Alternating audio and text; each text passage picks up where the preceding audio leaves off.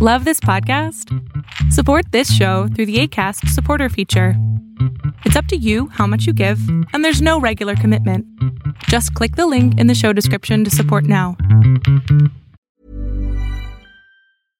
Hey, I'm Ryan Reynolds. At Mint Mobile, we like to do the opposite of what Big Wireless does. They charge you a lot, we charge you a little. So naturally, when they announced they'd be raising their prices due to inflation, we decided to deflate our prices due to not hating you. That's right. We're cutting the price of Mint Unlimited from $30 a month to just $15 a month. Give it a try at mintmobile.com slash switch. $45 upfront for three months plus taxes and fees. Promo rate for new customers for limited time. Unlimited more than 40 gigabytes per month. Slows. Full terms at mintmobile.com. Get up to 30% off wedding jewelry at BlueNile.com and remember the joy of your wedding day forever. Blue Nile offers everything from diamond and lab grown diamond wedding bands to classic pearls, earrings you can design yourself, even gorgeous sapphire pieces for your something blue. Whatever you choose, Blue Nile's pieces are all graded for excellence for a lasting memento as brilliant as the love that inspired it. Right now, get up to 30% off at BlueNile.com. BlueNile.com. Fiction, science fiction, horror, fantasy, crime, LGBT, thriller.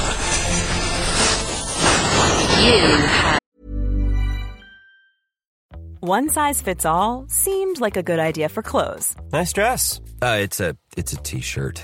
until you tried it on. Same goes for your healthcare.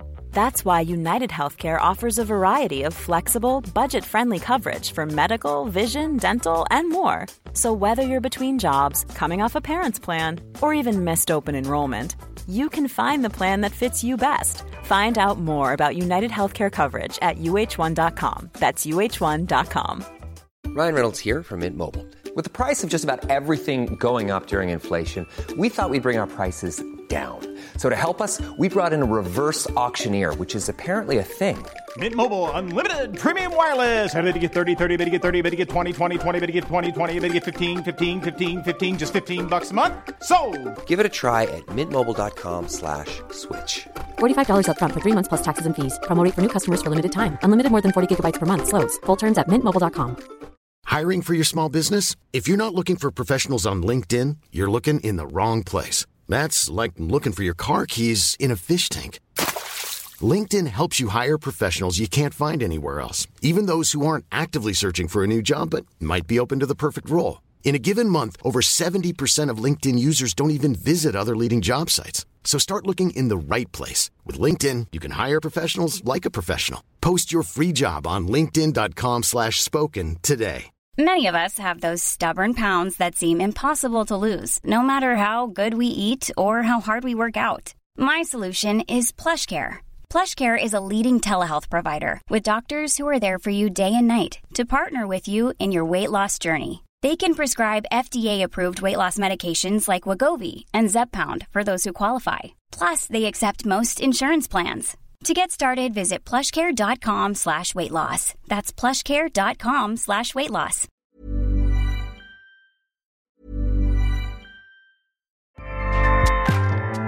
ACAST powers the world's best podcasts. Here's a show that we recommend. Are you a reality TV junkie? Do you ever think, dang, I wish I had someone to talk to about all the trash TV that I watch? Well, look no further, garbage lover, because Reality Gaze is a podcast for you. Hello, I'm Maddie. And I'm Poodle, and we're the Reality Gaze. We talk about all your favorite unscripted shows like The Golden Bachelor, Love is Blind, and TLC's big, messy behemoth, 90 Day Fiancé. And if you're driving to work, folding laundry, or just pretending to listen to your husband talk about sports, Just put on the pod, and you've instantly got two gay besties spilling all the tea and reading these people for filth. so come at us, y'all. Find Reality Gaze wherever you listen to podcasts.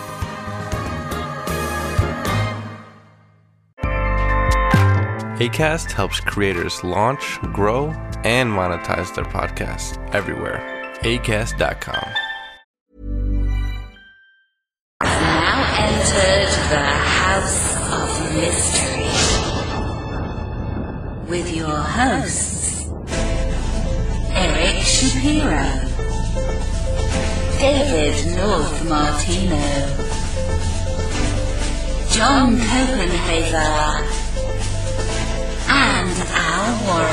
Heard on KCBQ 106.5 FM Los Angeles 102.3 FM Riverside. and 105.0 AM Palm Springs. Welcome back into the House of Mystery. I'm Al Warren. Mr. Joe Goldberg is here. I'm here. I'm looking at my hazy skies because your Canadian smoke is blocking out my U.S. sun. Thank you very much. Well, we've got to clean that country somehow. And Canada's just the country to do it too. That's right. You got to clean it out. It's really kind of a, it's not really smoke, you know. What is it's it? really a drug. It's a drug. And you think it's smoke. And the happiness drug? Yeah. it- It's going It to ain't be, working on me. well, you're going to take an extra booster or two, right? You know, it's- I need to go out and take some big gulps. yeah, that's not, you're not an easy, you know, turnover here. That's going to be one Rough of the, but lovable. yeah, well, that, yeah, if that's what you want to call it. That was my nickname in the government. Gruff but lovable. I bet it was. Um, It was. Yeah. I shan't make that up. yeah. Well, no. I said shan't. Yeah, the Bosch of government. well, now today we've got another uh, ex-government man who's in the writing world, and his new book is called Dead Drop, and it's the Handler thriller, and it's book two. So, Mr. M.P. Woodward, thanks for being here. Hey Al, hey Joe, thanks for having me. Hey, So, um, you know, I have to ask, you haven't been on the show before. So, how did you get into the writing world? I mean, you have quite the history as um, being in U.S. intelligence ops and and and stuff before. And so, what what got you into the writing part? Well, I my background uh, as a naval intelligence officer uh, certainly informed a lot of how I thought about plots and ideas, but it it was really the last uh, decade I spent with uh, Amazon in uh, Prime Video. Working in the streaming group where I got to meet lots of screenwriters and showrunners and uh, folks like that. that really that really made me think a lot more about how to put together a story, how to make a compelling, succinct arc, and how to do a better characterization. So it was sort of a combination of those two things. Yeah, you know. So, do you like the uh, the industry? Of course, I don't want you to talk about Prime bad or good or anything. I'm not saying that, but when you when you were in that part of the the industry, um, do you like the do you like the way it is now with streaming rather than the old just basic cable? I, I, I do. Uh, it's, um, I think, I think it's amusing that, you know, we went from having a big cable bundle that cost, uh, 150 bucks a month or whatever to now having 15 different, uh, streaming services that are all, you know, five to ten dollars. But I think the, the world of on demand is, is, is definitely a step forward. And I think being able to choose the content you want is great. And I, as well, I would say that it enabled and, and democratized content creation. You know, we went from uh, whatever it was, 50 scripted shows a year to hundreds and hundreds um, when the streaming services all invest in that. And I think we're starting to see that, you know, pull back a little bit, but I think all that has been really positive for the entertaining consuming public. Do you think it puts a lot of pressure on on writers, uh, people like yourself, to come up with a lot of content when it's when it's been such a boom? Well, I think that's a good problem to have uh, for for a writer. Uh, frankly, uh, you know, a writer needs a needs a laptop, and that's and that's about it. Uh, whereas a producer needs a whole bunch of things and somebody to back it, and and a whole lot of money. Um, so I, I I think that that is all generally positive. I do think that um, streaming in general has had something of an impact on the literary world you know, 20 or 30 years ago, everybody knew when uh, there was, say, a new James Michener book, you know, or James Clavell book, and they were big, or Tom Clancy, and they were a thousand pages and that kind of thing. I feel like the um, attention span or maybe expectations of the entertaining and uh, entertainment consumer today has been modified a little bit by by streaming, and so now I, I think the books tend to tend, tend to read a lot more like movies than they used to. Did being around that world, the streaming world, impact your book writing? Yeah, without a doubt. Um, I I think before, like I I was into um, plot and how would this unfold, but when you get into the presentation of plot, um, I often visualized it as a screenwriter might and really thought about, well, how, how, how do they do this? How do you advance a story simply by, you know, cutting from one setting to the next rather than having to explain how everybody got there? A lot of that, a lot of stuff I think in writing can actually be done quote unquote off camera. And I think that that can help make a story much more succinct and focused. And that's something that I picked up on um, in the video streaming world. So now your series, The Handler, this is book two. Um, tell us a little bit about what the series is. Yeah, it focuses on a on a, a family, a divorced couple, uh, where the the the male, uh, whose name is John Dale, has been uh, is out of the CIA, but his ex-wife has stayed in. And in the first uh, the first of the series, he's pulled back in effectively because of a of a problem they have that only he can help solve. So he's forced to work with his ex-wife, and of course, there's there's a lot of tension there, um, and that and that focused on um, on on getting someone out of um, out of Iran. In this um, in this second book, it's the same cast of characters, but it's much more focused on Israel and Mossad and uh, the competition the CIA has with the Mossad and and the different ways that the two spy agencies look at a uh, a particular problem and that puts them in conflict and endangers them. But throughout I try to focus on this theme um, this emotional connection between the the two main characters and their daughter and um, and and how that can affect like, intelligence operations well, that's my next question. Let's stick with the character part. You obviously researched or know about the difficulty of having a family or relationships. I was in the agency. You know, divorce rate was high. People were always traveling. A lot of interagency relationships because of that. So you obviously were trying to describe that or use that as a as a character development point. Yes, I was. Um, some of this goes back to my my earlier career um, uh, when I was when I was an intelligence officer you know, my, my job was really to collate information coming in from various uh, various of America's spy agency resources, right? And so that includes the NSA and and the CIA and the various military uh, intelligence uh, services. And so in doing that, you know, you get to know people, and I think that that a lot of you know, regular civilians think of this world as being somewhat monolithic or populated with with sort of um, uh, prototypical carriers or, or, or, characters that are stereotypes. Um, whereas in my experience, these are all very, very real people. And um, they are, for the most part, um, very much doing uh, something that they feel is very honorable, but they have conflicts um, in their personal lives, as, as we all do in our professional pursuits.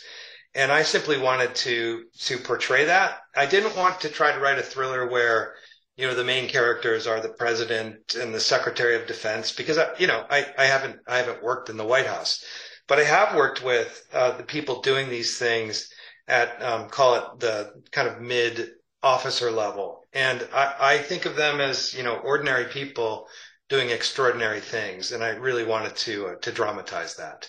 How would you describe your relationship then with your characters in this series?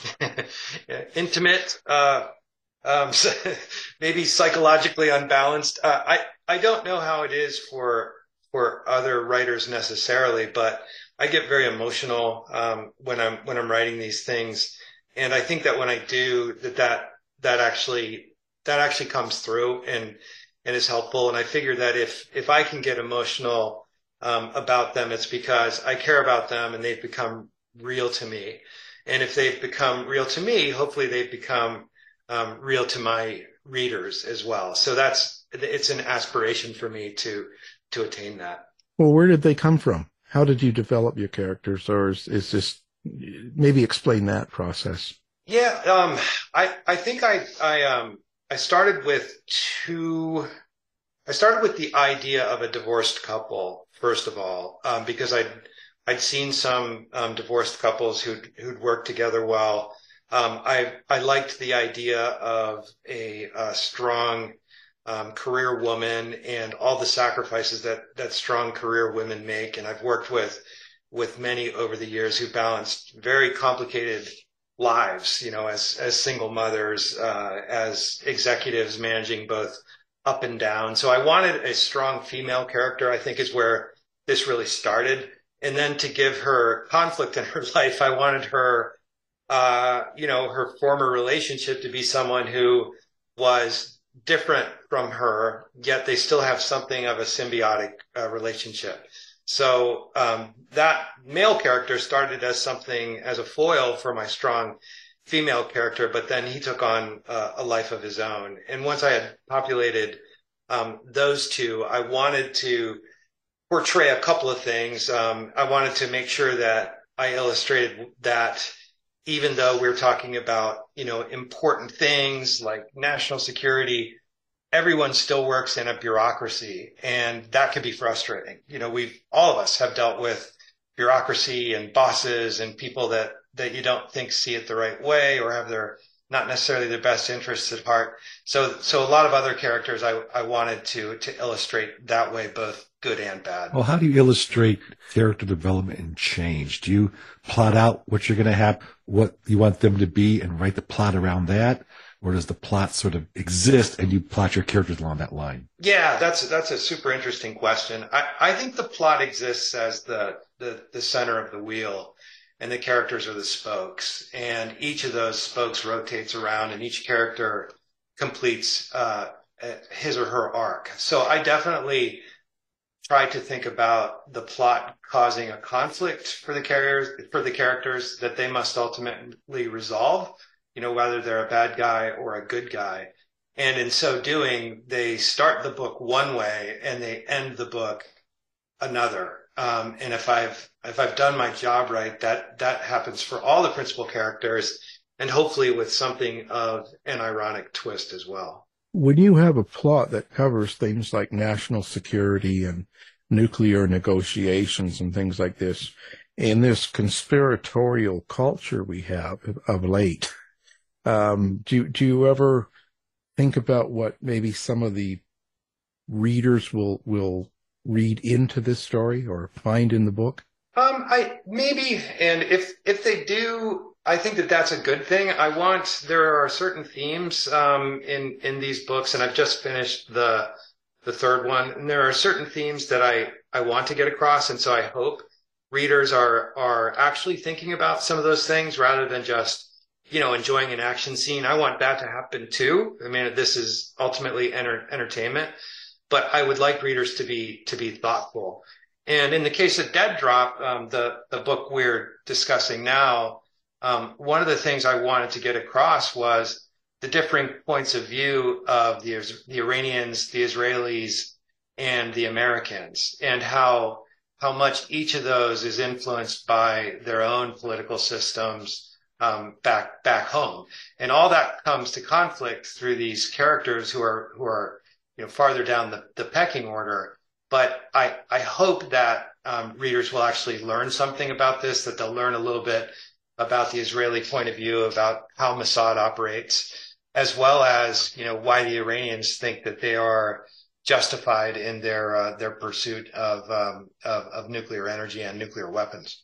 Well, what did MP learn about himself going from the first book to the second book? How how were you different as of writing a second book? Yeah, the, everyone told me. Well, let, let, me let me say that when when Penguin picked up the first book, I, I had the pleasure of meeting several several authors, and it was a multi book deal for the for the series. And um, the, all these other authors said to me, you know, pretty successful guys, uh, all of them best selling authors they said to me, Hey, your second book, not to put more pressure on you, but the second book is always the hardest one.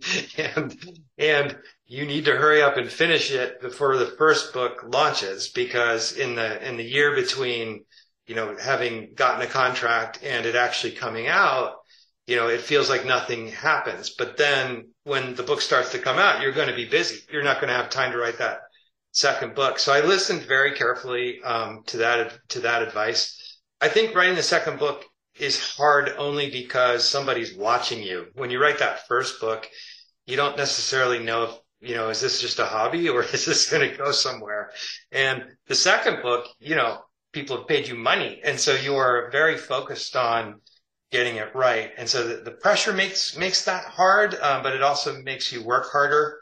And I would say that the, the thing that I learned is that characterization is just key. Um, the way I see it, you can come up with a plot, but ultimately, uh, the people move the plot in the story. The, the plot don't move the people. And that's really what I learned in the second book is that anytime I got stuck, I could rely on those strong characterizations I'd built since the first one and, uh, and, and have that push the story forward.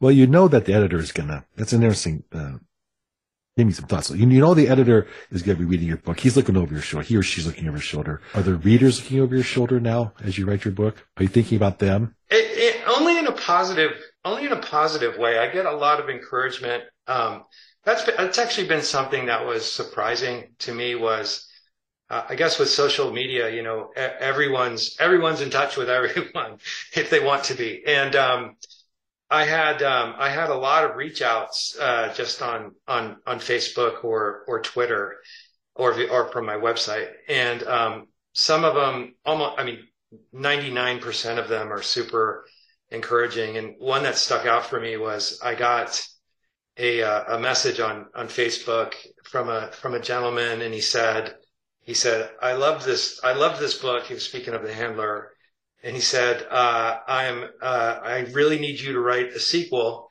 and I need you to hurry up. I'm 93 years old and I live in New Zealand. so I thought, all right, all right, sir, I will, I will hustle up and make sure we, we get you one. And so here it is. I'm writing it for you, sir. Yes, that's right. Put him in the, you know, hope you put him in the dedication, the acknowledgments, right? I, I, you're right. I should. I, I, I, that, that was a miss. I should have done that. And then afterwards, he writes a bad review. I'm not the acknowledgments. No. Better not. Better not. I can get to New Zealand. so are you thinking about violence on the page when you write it? Are you conscious, you know, in this ever sensitive world? Or do you just go ahead and write how you think it should be and, and not worry about it? I, I write how I think it should be and not worry about it. And what what I tried, like like I mentioned, I think that the genre has changed a little bit. Um, in a Jean Le Carre book, you know, there there really aren't fight scenes, right? It's all psychological and gamesmanship. And I think in my books, I I I want there to be that kind of psychology and gamesmanship, but because the genre has changed to an expectation for action, there's also lots of action. And I never lose sight of the fact that this is ultimately um, entertainment. And if you've done your job right, the action is the culmination of something rather than just um, being gratuitous, uh, gratuitous set piece. But when I do get to the action, I try to write it as closely as I can from the the character's point of view with whom the reader should be identifying. And in that point of view, I think it is a desperate struggle. You know, I think you're poking eyes out and biting and scratching and clawing and using, you know, whatever weapon you can get your hands on. Um, and so I, I, I prefer that to be as, as gritty as possible because I think that's how it, I think that's how it would be. Well, then tell me about your bad guys. How do you create or deal with them as you're creating your good people at the same time? Um, I, I think, uh, one thing that I try to do with my, with my villains is to, to make it, because these are, because these are really geopolitical thrillers, the villains um, have motivations that the reader might not agree with. And so I want the reader to root against the villains, but I also want the reader to understand why the villain's doing what they're doing.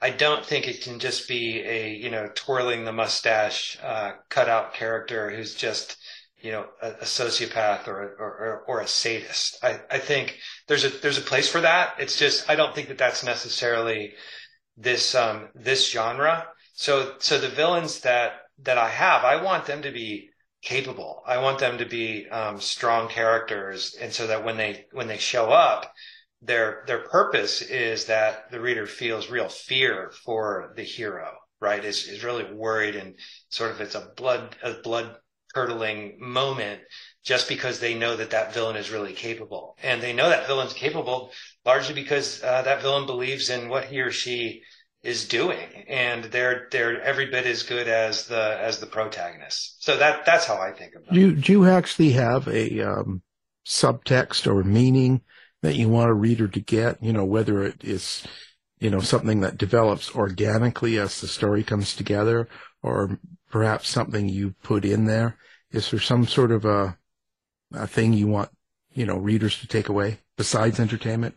Without a doubt, um, and I think it's at two levels. One, I think there's a literary level which is about theme, and you know that for me, um, I won't say what they are. I won't say what they are specifically, but a lot of them are rooted in family and um, the value of relationships is a big part of the theme of um, the, the entire Handler series. Um, so there's that literary aspect, which hopefully hopefully gets illustrated through character development and the character arc. Um, but there is also this aspect because I'm writing about things that are really taken from the headlines. I'm trying to to point out areas that I think are are dangerous that maybe aren't you know necessarily in the news every single day, but but merit mentioning. And if I've done my job right, I actually I want my leader my readers to learn something about you know that situation or how it's being approached or potential threats there. And and throughout it, like you talk about how um, it's centered on family and relationships and stuff. Um, I can't help but think that um, that's important to you, and therefore you probably have drawn from a lot of your own relationships to put into these char- characters. Yeah, I think so. I, I think that's something that comes with experience and maturity, right? I have uh, children who are uh, 21 and, and 23 now, you know, married a long time, um, have been in a couple different careers.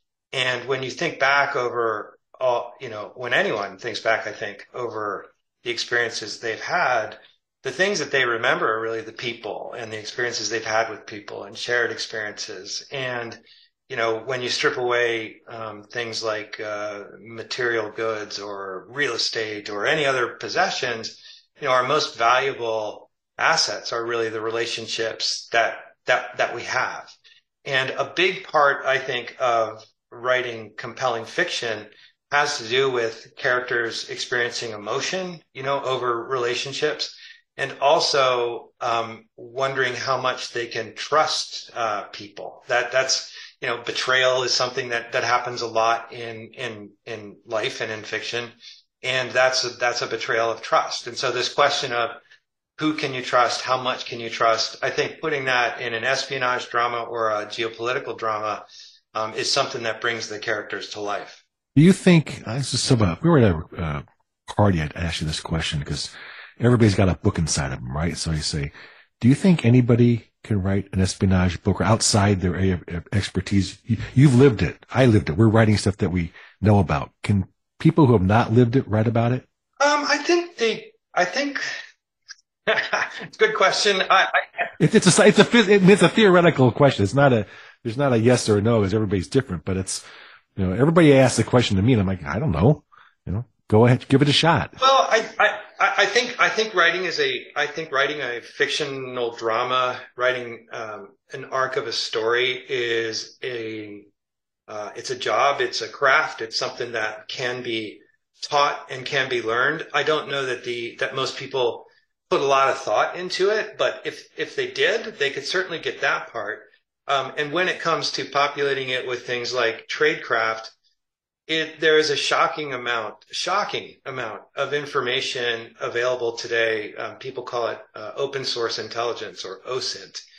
And um, almost anyone really has access to to these kinds to these kinds of tools. And I think we've seen from journalists who, you know, haven't necessarily lived the life of the of a of a person they're interviewing or writing about in in nonfiction, but they do a, such a good job of of explaining it and bringing it to life, I think that proves that, you know, you don't have to have lived it to have done it.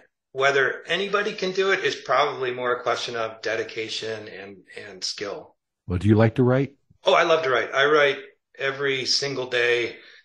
for a couple of hours at least, and uh, it's it's what I'm what I'm usually thinking about until I just I'm just wrapping up my fourth book, which is a standalone and is different from the from the Handler series. I just finished the third um, Handler book as well, and so it's been a particularly active uh, couple of months for me, and hopefully I will have everything wrapped up uh, to be able to take August off and then get back to work uh, with a with a fifth book in the fall. Do you actually keep a series Bible, or do you sort of have a um, a way of keeping track of characters throughout your, let's say, in this uh, Handler series? Uh, a little bit. I, I, I think that I keep notes. I keep a running. I, what, would I, what would I call it? A log, maybe.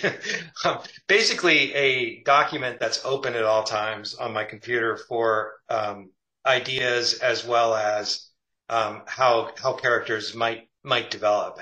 But to be honest, it's it's never that far from the surface of my mind that that much. Um, so I don't I don't I don't think it's that challenging for to to keep up with my main characters. It might be a little more challenging on plot details or minor characters or how am I going to connect this to that. That that's that's really where I keep um, journals and things of that nature. Well, how do you research? I know you've been a lot of places. Do you, you go to the other places you haven't been to and, and scope out locations, or what's your research process? I, I, I do. I was super fortunate in that um, when when I was uh, in, in, the Navy, I was with the U.S. Indo-Pacific Command and worked worked internationally all over the place, really the Middle East as, as well as you know kind of the the Indonesian archipelago, Australia, uh, etc. And then later with um, with Amazon, my job took me to 40 different countries as we were opening up distribution for for for Prime Video. So I I've I have the benefit of having been to a lot of places. Um, that said, my my most recent book that I just finished takes you know a significant chunk of it takes place in East Africa and so over the Christmas holidays, I actually went there for, for, for three weeks. Um, and, uh, there's some other, there's some other countries I'm planning on visiting because there's just no, there's no substitute for, for having been there. And, and my aspiration is to have, to know every place that I'm writing about, to know it, to know it fairly well. I think it just, it makes the writing easier and it makes the, the story better. Well, which which comes first for you? Is it the location, the plot, or the character? Like where where does it start? Uh, I'd say it's uh it's the character, the plot, and then the and then the lo- and then the location. um, now that said, uh, that's how I think about it in terms of like if I was going to build an outline.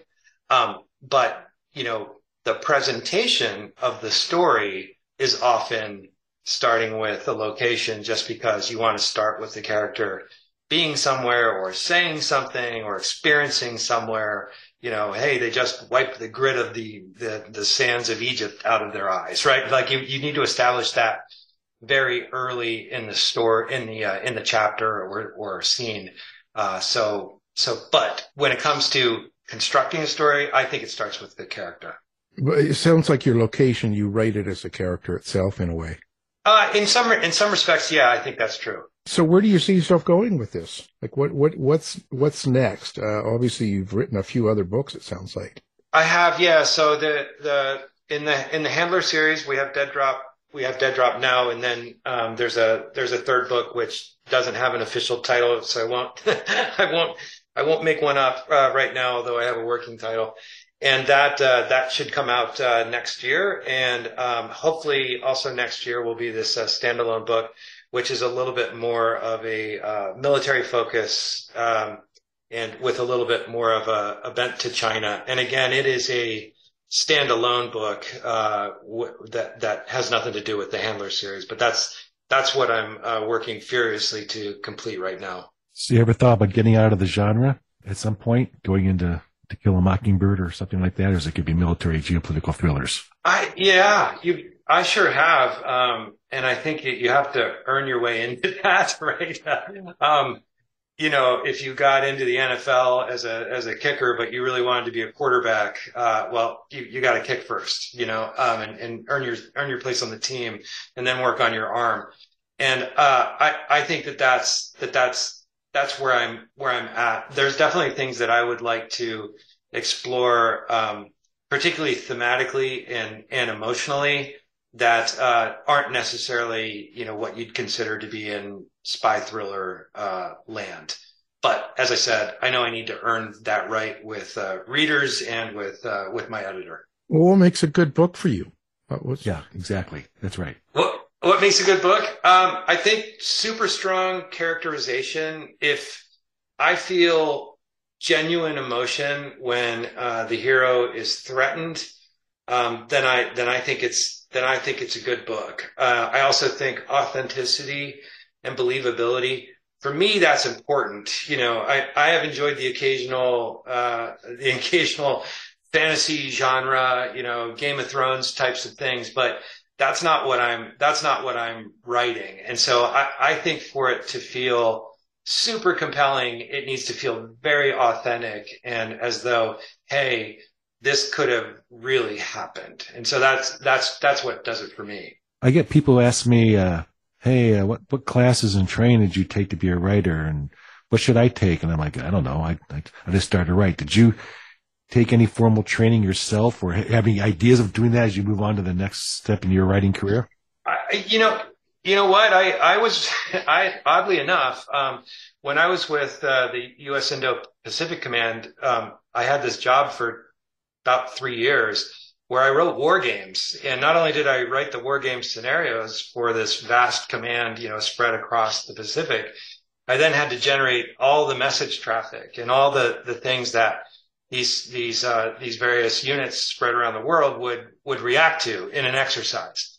And so in, in doing that, I mean, I kind of, I kind of got into it. You know, I enjoyed, um, having a big, a big scenario. I enjoyed um, uh, portraying various uh, reactions from other governments, other units, um, and, and, that kind of thing. So that that started it for me almost as like plot training. And then in terms of honing the language and the prose, I had an unusual unusual training ground in Amazon where um, you know, as an executive at Amazon, it, it that that culture rather famously relies on the written word. Um, PowerPoint is not allowed at Amazon. Everything's done, you know, via a document. The document um, can't be longer than six pages. You know, your career sort of hinges on writing these documents, and I and so I think successful executives at Amazon are also pretty good journalists, and um, I got a lot of that training there, and a lot of writing and rewriting and really thinking about how to portray ideas while doing that job. Well, you got out of the government time because you can be replaced by AI now. They can do all those war games. Well, that would be convenient, you know. if I could, if I could start there, yeah, maybe I would, maybe I would give it a try. I do think AI is, is super. It, it, its significance can't be overstated. I think it's it's huge. Um, but I also think that it's been with us for longer than anybody seems to talk about. I mean, if you think about Alexa, which launched in 2014, you know, what is that uh, other than an AI engine? And so the, this has been evolving for quite a while. I think it's just one of those moments when it broke into the uh, consumer consciousness with with ChatGPT that all of a sudden everybody's really thought where this could be headed. But many people have been thinking about it um, for a long time. What's your thought on the chat GPT? I mean, isn't it in a way, isn't it just kind of like computerized plagiarism in a sense? Uh, I think it is a super efficient way to organize all the information that you could go get on the internet and then presenting it in a way that is convenient and consumable for a regular person. And I think that's the magic of it. Um, if you play around, I'm sure, you know, you, you, you've played around with it, but it's a garbage in, garbage out uh, kind of model, right? If it's going, it can go and collect all kinds of stuff sometimes, which is which is wrong or or incomplete because it's getting whatever is out there. Uh, so I, I I think it is. I think its commercial um, reality will be that it will be the next version of search. You know, it's it seems pretty clear to me that this is what Google and Bing will become fairly quickly. And um, and if you think about what Google has done, is you know they're the guys, whether you know it or not, that indexed and organized the entire internet. And so I think that they'll continue to do that, uh, as will a couple of other companies. And the presentation of the internet will become more interactive through things like chat GPT and, and other AI tools. Yeah, world's changing. Um, now, speaking of that, do you have a big presence on social media? Do you have a web page? How do you like to interact with readers? Yeah, I have. Uh, I, so um, I'm I'm on. Uh, I'm, I have a website mpwoodward.com, mpwoodward.com, and also on uh, Facebook at mp.woodward, and of course Twitter at mpw author. Um, Facebook is is where uh, I find most of the the thriller uh, readers are, and and uh, the uh, the the followers there kind of kind of really blossomed over the last year or two, a lot more than than I thought they would, and and very organically. So that's that's super gratifying. On on Twitter, I find that it's uh, that there's some interaction there as well, but a lot of times it's with other people in the um, in the the writing the writing community. Quite quite frankly, I also keep up with a blog. You mentioned things like um, like like AI, and we talked a little bit about other geopolitical problems. Where when I'm in doing my research, I try to about once a month um, highlight an article to show, hey, here's something that's going on in the world that you might not have seen. And I like to share those on LinkedIn as well as on as well as on my my blog. But but I often try to relate them back to my tech career and um, and and current business. Well, of course, we'll put everything up on the website so people can find you with one easy click and uh, appreciate it. And uh, you ever find yourself writing a story and halfway through you kind of get like a block and you don't know where to go? Uh, that happens to me about every uh, every three days. Yeah. do you have a system for getting out of it, or do you, do you are you able to put something down and move on to a different different book or a different story?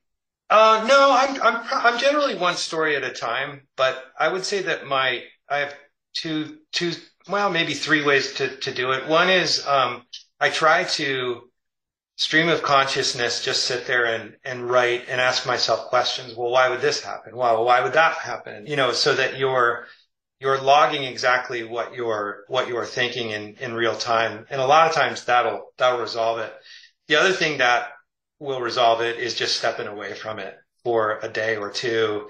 And I like to read a lot of nonfiction, you know, um, particularly uh, things related to research, but I also love to read historical biographies um, because when you when you're reading those, you realize, hey, here have been extraordinary people who have been faced with with things that they've overcome one way or the other. And I don't know why, but that has a tendency to to to make me think a little bit more openly and get out of the, the, the mental um, box I've created for myself. Yeah, it's a good idea. Well, we certainly had a pleasure uh, having you on. Learned a lot. Now I can write a book and be successful. Just have chat do it, man.